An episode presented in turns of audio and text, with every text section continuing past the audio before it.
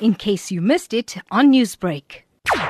An ordinary Thursday afternoon shifted after a tremor rocked KwaZulu-Natal. It's left many wondering if the shaky sensation was all in their head. But the tremor is confirmed by the Council for Geosciences, Matlate Mononela. Yes, there was an earth tremor that took place at around 19 minutes past 1 o'clock. The tremor hit at roughly southwest of Durban, around 72 km, with a magnitude of about 3.7.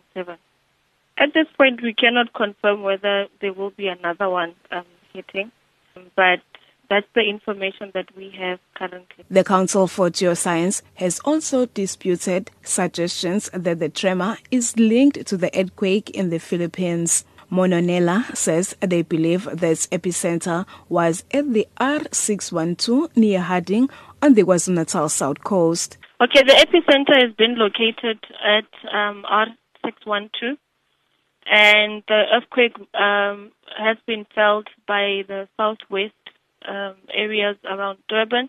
And no, it's not related to the earthquake that occurred earlier on in the Philippines. People were quick to share their experience on social media. Here's what some of them had to say.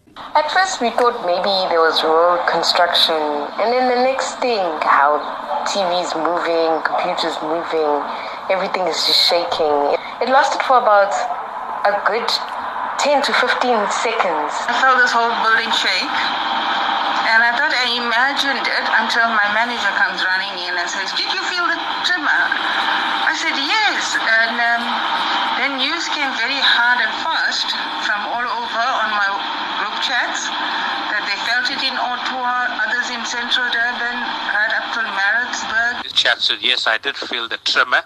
It actually happened twice over here in this area." At this stage, there have been no reports of injuries or damage. I'm Nonkululeko Hlophe in Durban. Newsbreak, Lotus FM, powered by SABC News.